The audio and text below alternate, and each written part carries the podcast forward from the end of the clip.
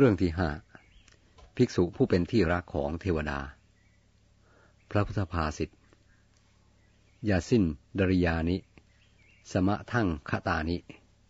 อาซายธาสารทินาสุดันตาไปหีนะมานะสะอนาสะวะสะเดวาปิตัสสะปิหะยันติตาดิโนแปลว่าบุคคลใดมีอินทรีย์สงบเหมือนม้าที่นายสารถีฝึกดีแล้วละมานะได้แล้วไม่มีกิเลสเครื่องหมักดองมีความคงที่เทวดาทั้งหลายย่อมรักคนเช่นนั้นอธิบายความอินทรีย์คือตาหูจมูกลิ้นกายและใจที่เรียกว่าอินทรีย์เพราะเป็นใหญ่ในตนเองเช่นตาเป็นใหญ่ในการดูหูในการฟังเป็นต้นอินทรีย์สงบก็คือตาหูเป็นต้นที่ได้รับการฝึกฝนจนสงบไม่มีพยศไม่ยินดียินร้ายเมื่อเห็นรูปฟังเสียงเป็นต้นอยู่ในอำนาจบังคับบัญชาของเจ้าของเหมือนม้าที่สารถีฝึกดีแล้วเจ้าของตาหูเช่นนั้นไม่ต้องทำบาปเพราะรูปเพราะเสียงเพราะกลิ่นรสและสัมผัสสามารถควบคุมความปรารถนาของตนได้ไม่ตกอยู่ในอำนาจของรูปเสียงกลิ่นรสและโผฏฐัพพะรวมทั้งอารมณ์อันใจคิดจึงเป็นผู้สงบเย็น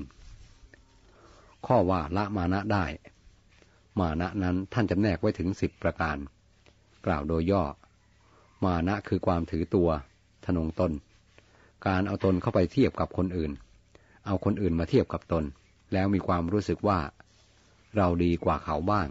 เราเสมอเขาบ้างเราเลวกว่าเขาบ้างความรู้สึกอย่างนี้ผิด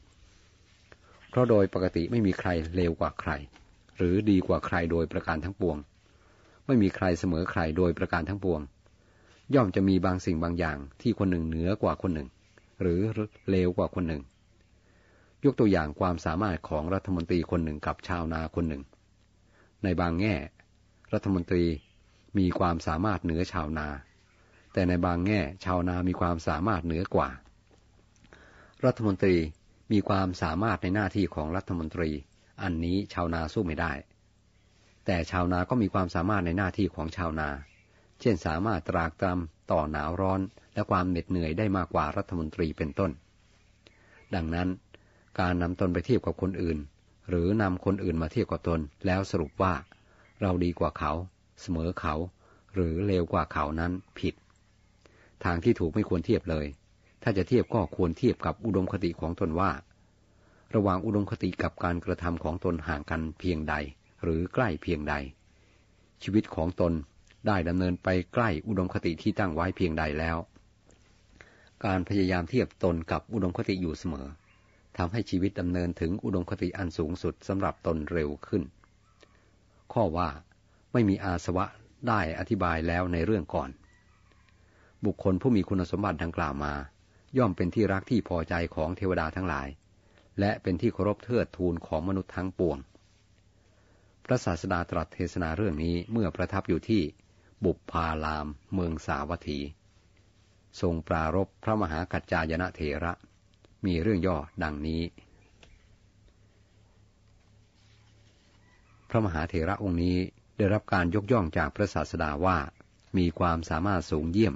ในการขยายธรรมให้พิสดารในวันมหาปวารณาคือวันออกพรรษาวันหนึ่งพระศาสดาและภิกษุสงฆ์หมู่ใหญ่นั่งอยู่ภายใต้ปราสาทของวิสาขามิคารมารดาในบุพพารามในสมัยนั้นพระมหากัจจายนะเถระอยู่ที่อวันตีชนบทพระมหากัจจายนะเถระนั้นมีอัธยาศัยพอใจในการฟังธรรมยิ่งนักดังนั้นเมื่อมีการฟังธรรมที่ใดและพระมหาเถระนั่งฟังธรรมอยู่ณที่ใดย่อมเว้นที่ไว้อาสนะหนึ่งสำหรับพระมหากัจจายนะเถระวันนั้นแม้ท้าวสกเทวราชก็เสด็จมาพร้อมด้วยเทพบริษัทยืนเฝ้าพระศาสดาอยู่ไม่ทอดพระเนตรเห็นพระมหากัจจายนะจึงทรงรำพึงว่าฉไนหนอ